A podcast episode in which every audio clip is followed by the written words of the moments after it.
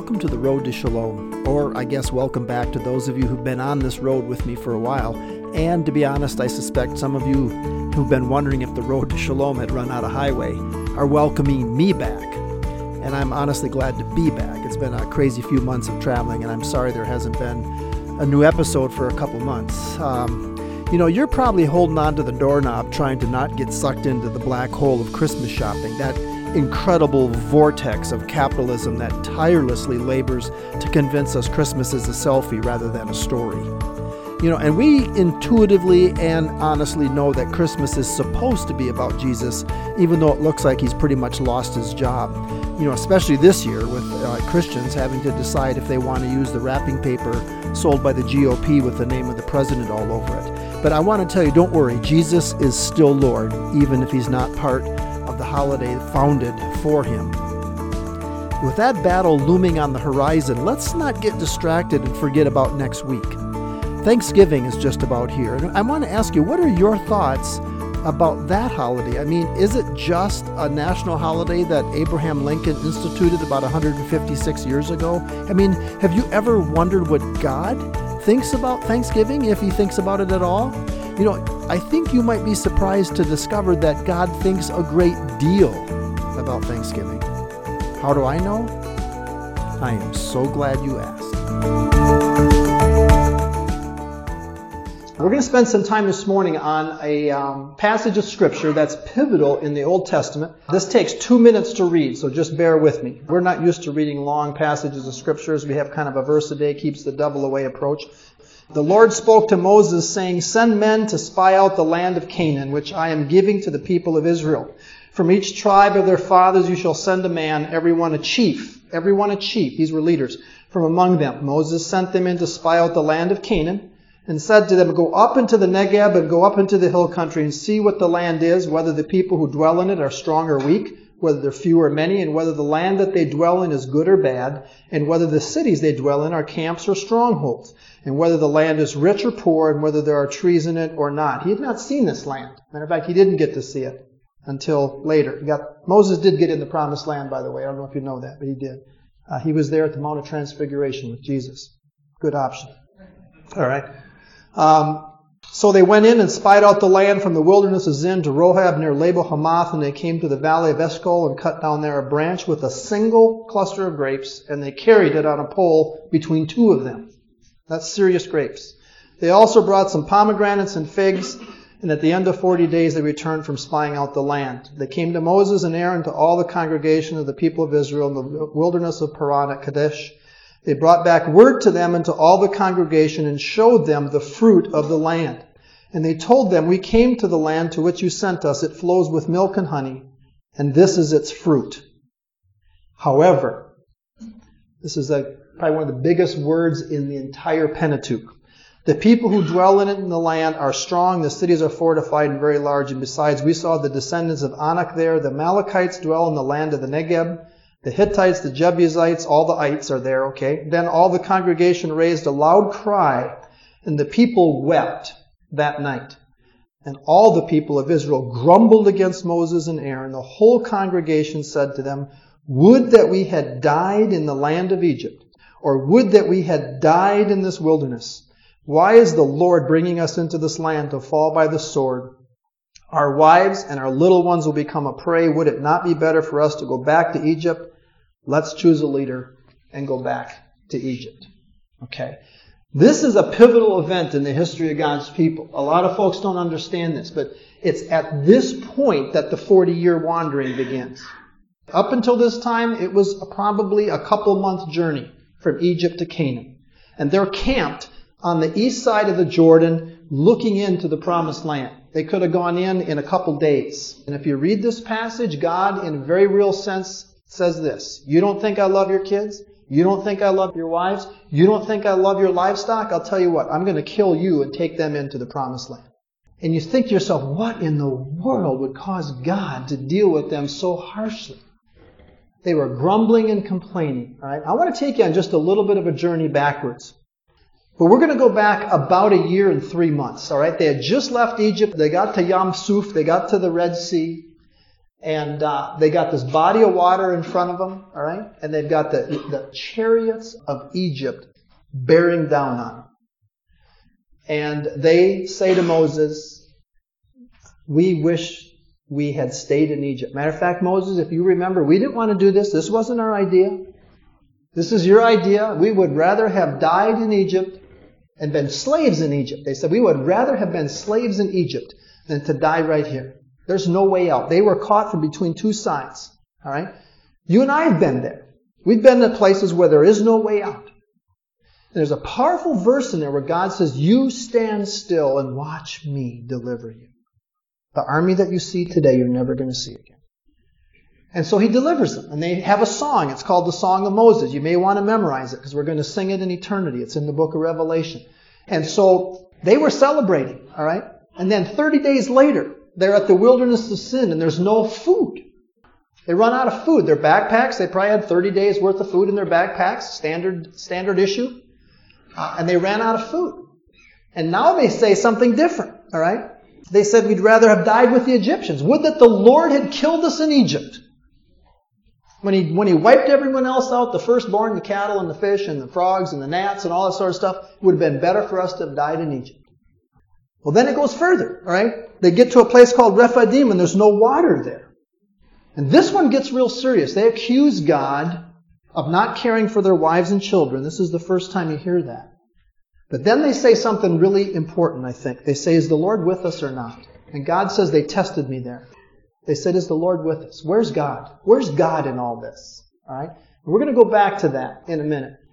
But this journey to Numbers, the journey to the grumbling that we saw was, was a long journey. Matter of fact, if you look in the book of Numbers, God says that they did this ten times. Ten times. And we've got a record of about five of them in our Bibles.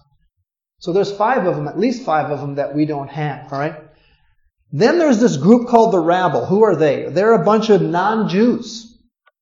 Alright? They're the kind of people that like to be on the winning team.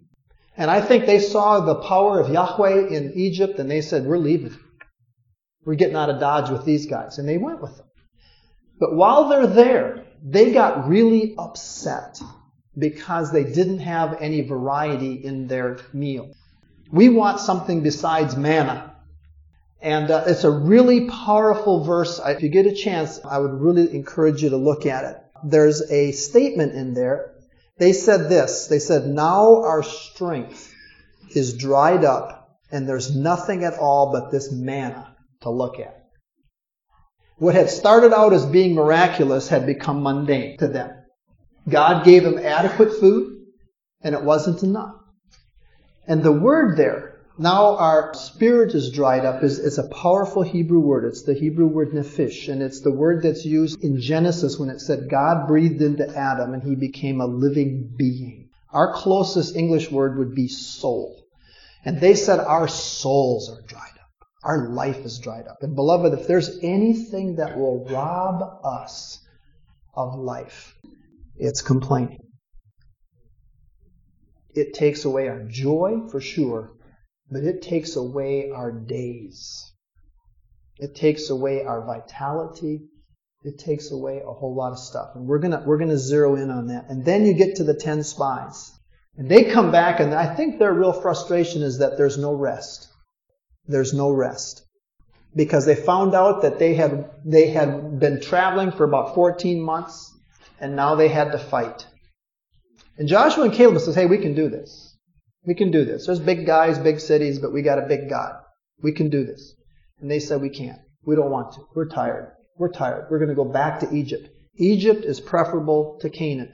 And if you look at this, all right, they're in the wilderness and they said, we have no food. Where's God? We have no water. Where's God? And so they come back from the spying out the promised land and they say, this is a land that flows with milk and honey.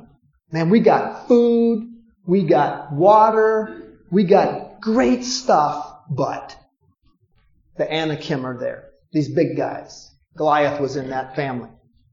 The things that they craved in the wilderness that God had said, I'll give you in Canaan, when they got to Canaan, those weren't good enough because there was something else they had to face. And so that was, that was the journey there. All right. What I want to do is I want to, I want to look at a couple things. And this is one of the things that happens to us. All right. This happens to me. This has happened to every one of us in this room. Some of you may be in this right now. All right. I'm wrestling with this right now. It's what I call the myth of nostalgia. And it has to do with our view of the past in the face of a difficult present. And this is a great example of it. Their recollection, their recollection of Egypt was like an all-you-can-eat, bottomless pasta bowl, steak and seafood buffet. That's basically what they saw. Now where do I get that? Look at the verses. Would that we had died by the hand of the Lord in the land of Egypt when we sat by the meat pots. You know, this is like a beef fondue. We're just sitting around, kick back, got a couple of brewskis, you know, we're just sitting here eating, alright? And ate bread to the full. Then in the book of Numbers, look at this. We had meat to eat. We remember the fish we ate in Egypt that cost nothing. Cucumbers, melons, leeks, onions, garlic. Man, we had salad, we had fish, we had bread. We had beef. It was good. Life was good in Egypt. That's their, that's their revision, revisionist view of Egypt. The harsh reality, their occupation while they were there, is a little different when we look at the scriptures. Cruelty and bondage, alright? They made the people ruthlessly work as slaves and made their lives bitter with hard service and mortar and brick and all kinds of work in the field. They ruthlessly made them work as slaves. During the many days the king of Egypt died and the people of Israel groaned. They groaned because of their slavery. And they cried out for help. So their recollection and their occupation, what was really going on, vastly different. All right. And if you and I examine our hearts, I, I, I would venture to say that every one of us in here uh, has done this. It could have been life was really good before we had kids. Or it could be life was really good at that old job the one that I begged God to get me out of. And He brought me in here. All right? It could be after the loss of a spouse. It could be a whole lot of things. All right? We tend to, we tend to mythologize the past in the, in the face of a difficult present. And uh, God never wants us to minimize the present. But He really doesn't want us to mythologize the past. And that's a, a really strong temptation for you and I. Um, and that's what really what happened to them. But I want to take a look at uh, what happened to these guys. And then we're going to look at some practical steps for you and I. What were the symptoms of their illness? I mean, what was really the, the illness was complaining. The illness was grumbling. That's, that's what it is. And I'm going to tell you this. I, w- I want to make sure that you, you, you get this. This is a big deal to God. Grumbling and complaining is a big deal to God. He d- deals with it a ton in the New Testament in ways that we might not normally see. But this story in Numbers Paul draws from it in his Corinthian letters. It's in the book of Hebrews. It's all throughout the Psalms. Uh, it was a very, very important part of their of their history. First thing was that they missed the obvious because they were craving a surplus. What do I mean by that? Well, it says, "Is the Lord with us or not?" You remember that phrase? "Is the Lord with us or not?" You might say, "Well, that's a reasonable thing to ask." That is not a reasonable thing to ask when you've got a pillar of fire by night and a cloud by day. Is God with us? Hello. I think so. You know, the question was, and this is something I wrestle with, I'm wrestling with it right now in my life. We sometimes demand a manifestation of God's presence in our life on our terms. God, if you're really real, then you've got to do this now for me. And I don't mean to be disrespectful to any of us in this room, but beloved, we have to be very cautious about understanding who works for who. There's a real spirit that's loose in America that you just, you grab God and you, and you hold him hostage to some Bible verse. And you say, you gotta do this because you said it. And if you don't, I'll get my lawyer. You know. I see that in, in different theologies, but I see it in my own life. You know, God, if you really love me, you'd do this, and you haven't done this, so you obviously don't love me. They, they missed the obvious because they were looking for more than they needed. They had, they had food. They had food. It was nutritious food. All right?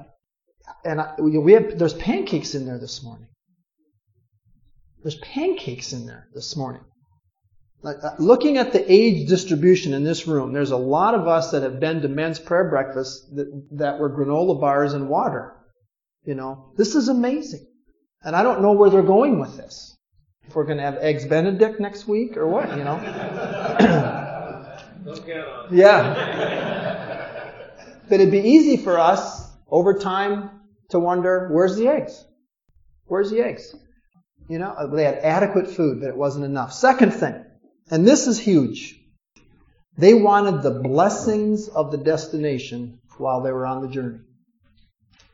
And I'm not gonna, I'm not gonna go here, but it should be obvious to many of you, and maybe it's, it's new to some of you. The book of Numbers, the book of Numbers is the Christian life. It's the journey between Egypt and Canaan. And that's where we are right now. If you're a believer, you've been brought out of Egypt. If you're not, you're still there. But we are on a journey to the, to the promised land. We are on a journey to an eternity with God. All right? And what happens in the book of Numbers is that they wanted the blessings of the destination while they're on the journey. And I don't know if, if you've been told this. I had to learn it the hard way because no one told me. But it's all throughout the scripture is that life really is hard. And being a Christian sometimes makes it harder. Not because of the absence of God's grace, but because of the presence of a whole different perspective on life. If you're a believer, you're more sensitive to evil than an unbeliever. You're more sensitive to injustice than an unbeliever. You're more sensitive to wholeness and purity than an unbeliever. And so our longings are greater. Our indignations are greater over injustice and wrong. And consequently, life sometimes is just a struggle. Some of you in this room are begging God to show you His will for your next step. Unbelievers don't struggle with that. They just move ahead do what they feel like doing. And here you have them, they wanted milk and honey. All right, this is a great quote by Billy Sundays. He said, if you want milk and honey on your bread, you got to go to the land of giants. And that was the truth. The milk and honey was in Canaan. And their grumbling was that they didn't have it then. And when they got there and had it, they weren't happy either because they were always looking for something else. Third thing, and this is the big thing, they revised the past to surpass the present rather than standing on it to face it. Someone told me this once, and I, have not forgotten it because it's true. A guy told me once, an old saint. He was about, about my age now, when I was in my 30s. But he said, Fran, he said, you are going to need, listen to this, you are going to need a long memory of God's goodness to make the journey. You are going to need a long memory of God's goodness to make the journey. And that was the thing that they missed. They had, and, and, and the 10 plagues in Egypt, that didn't take place at a weekend conference. If you study that, that had to have been over at least a year's time, maybe longer. Because of the had to replenish the crops and the livestock in order for some of these plagues to make sense. And so uh, it, they, they had a long memory of God's power and outstretched arm. And they lost that. They didn't, they didn't even think about it. And if you're not in the crunch, you will be. And when you're in the crunch, uh, the only thing that will get you through it is having a long memory of God's goodness. Um, and they didn't have that. All right. Other thing they did, the actual illness, and this is where we're going to really put the cookies here on the bottom shelf. But they had disregarded what they had in the face of what they craved. There's a, the, the word for crave there. They craved meat. They craved other food is a really strong Hebrew word. It's a passionate, almost a lust. So they really wanted this. And this is the this is the heart of it, you guys. This is the thing that I want us to look at is that it came from ingratitude. And I want to show you something here. This is probably one of Satan's oldest traps, ingratitude. Matter of fact, it may surprise you, you don't even need a sin nature to fall into this. How can I say that? Because this is what Satan did to Eve. I don't know if you've ever thought about this or pondered it. It's, I just got stuck on it one day. I thought, you know, the scripture says that the serpent was the craftiest animal that God had made. And you read Genesis 3 and I think this is a no-brainer. This is not crafty. You know? Here, eat this. But if you look at the text closely, you'll find out something that he did. And he did this exact same thing. he came up to Eve and he put his arm around her, or his tail, or however he did this, and he says, Did God say that you can't eat any of this? And she said, No, no, no, we can eat all that, we just can't eat that. And then he turned her and said, Well, uh, now that you brought it up, let's talk about this one. He got her to shift her focus from what she had to what she didn't have. And she didn't have a sin nature yet. She hadn't fallen yet. That tells me the power, the power of this, of shifting my focus from what I have to what I don't have. Uh, we had a great example of this when we were um, raising our kids. Ben remembers this. Ben was 12 years old. My wife grinds her own flour you know, my kids had homemade oatmeal with brown sugar and, and whipped cream on top, carrot muffins with raisins and, and frosting on top, uh, homemade bread in their sandwiches, and they were frustrated because they didn't have Lunchables and all the stuff that their friends had. And one day Jill just said, I've had it. I'm not doing this anymore. So I came home that day. She was in tears. I lined all four kids up. Looked like a cartoon. Had all four kids on the couch and I just went ballistic on them. I said, this is, this is it. 30 days. This is like 40 years. 30 days 30 days you are having nothing but pot pies and baked potatoes.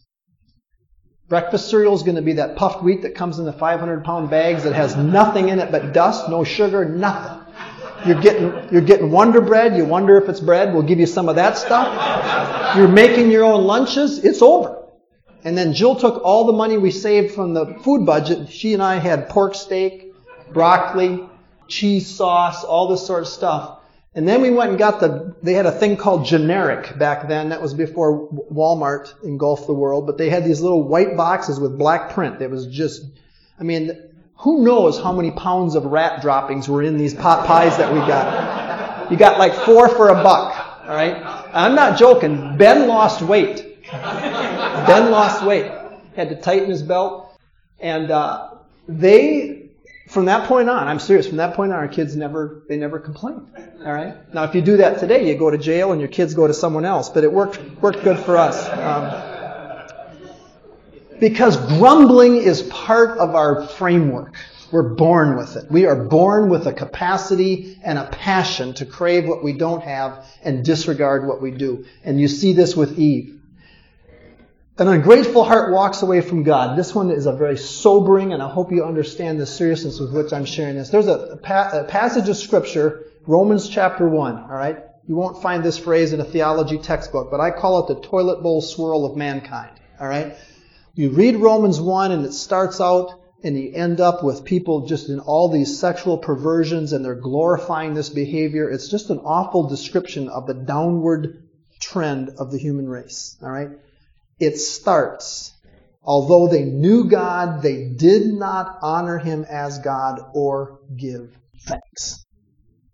That's the first step away from God, is a refusal to give thanks. It's a very serious thing. I think that's why God is so adamant about dealing with it.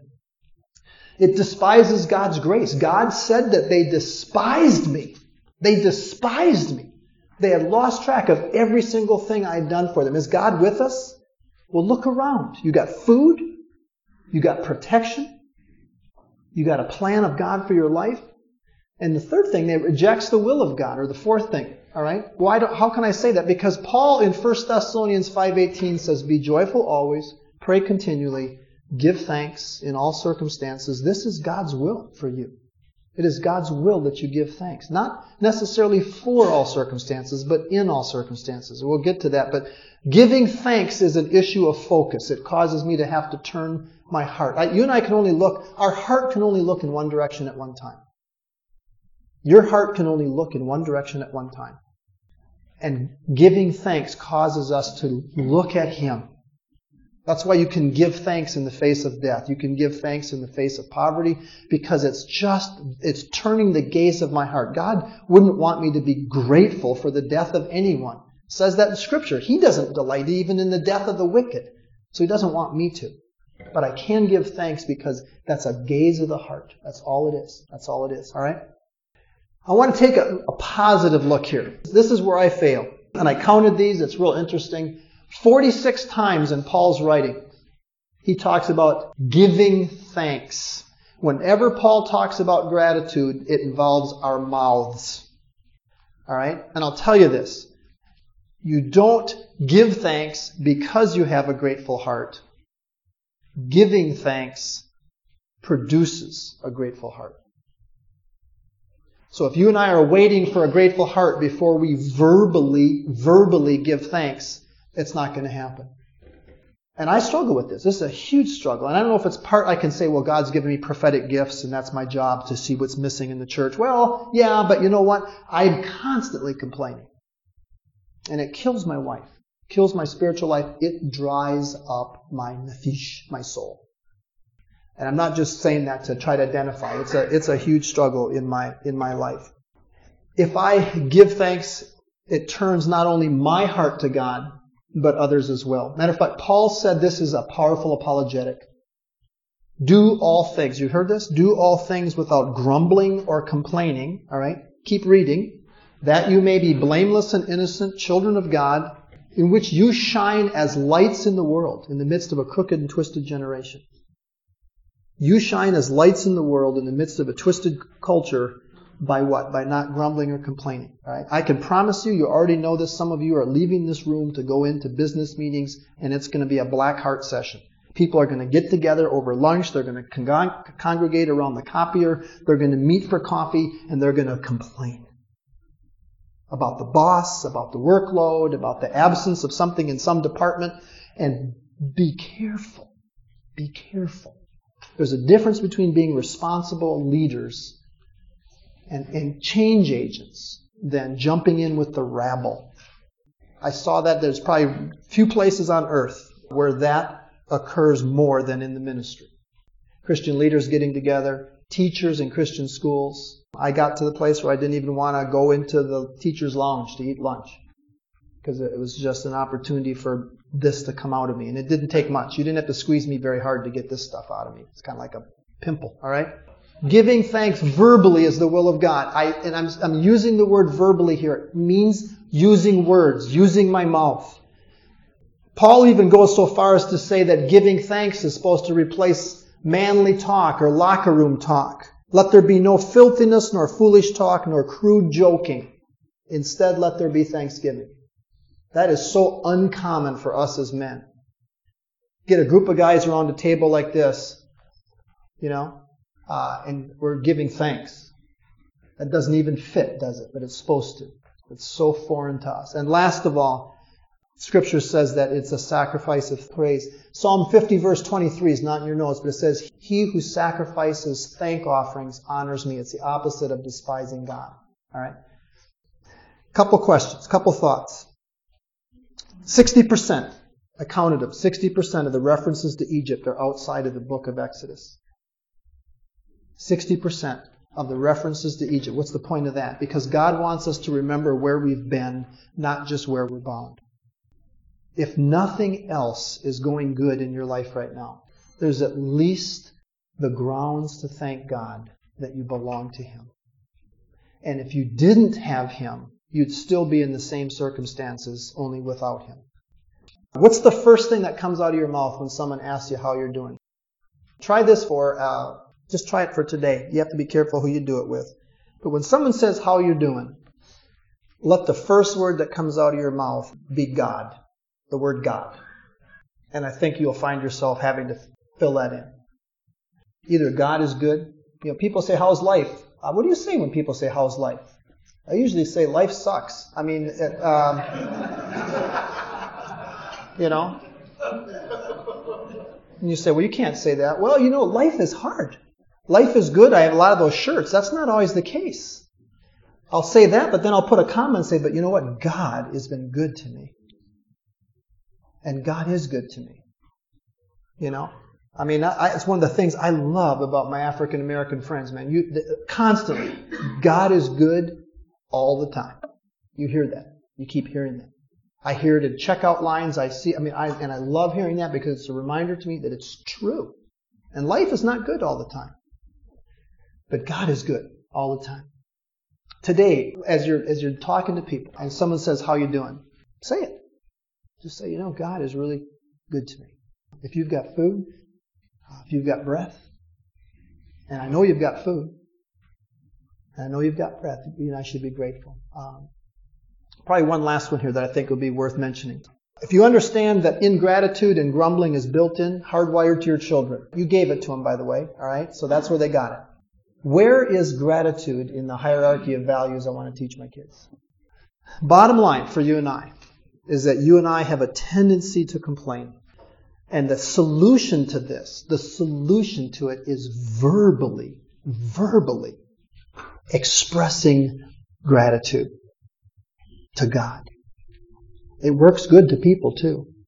Thank people for opening the door. Thank people for serving you your food. Thank people for you know, giving you change. Thank people all the time. Be grateful. But particularly be grateful for what you have. And don't fall prey to focusing on what you don't.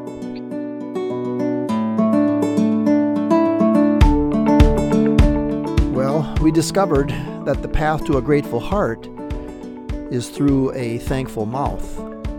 The bad news is that our default setting, the unfortunate fruit of that straight line from our own heart to that of Adam, our ancient father, that default setting is ingratitude.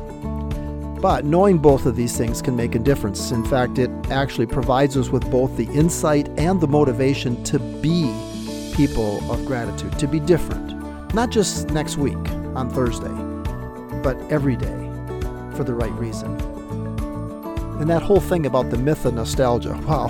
I mean, that was that was heavy, wasn't it? I mean, for you and I to revise the past so that it becomes preferable to the present because the present is difficult, well, beloved, that's just a prescription for despondency. You know why? Because the present is always going to be difficult on one hand, and on the other hand, the past can never really be our focus because our hope is in the end of the story, not any particular portion of it while we're in it. We can't long for the days and the joys of the destination while we're still on the journey. And so, as we move into this Thanksgiving season, I really want to encourage you to give thanks verbally in the midst of every human intersection you find yourself in. Okay? And let me leave you with these words from the Apostle Paul along those lines. And let the peace of Christ rule in your hearts, to which indeed you were called in one body, and be thankful. Let the word of Christ dwell in you richly, teaching and admonishing one another in all wisdom, singing psalms and hymns and spiritual songs with thankfulness in your hearts to God. And whatever you do, in word or deed, do everything in the name of the Lord Jesus, giving thanks to God the Father through him. Have a blessed holiday season. We'll see you next time.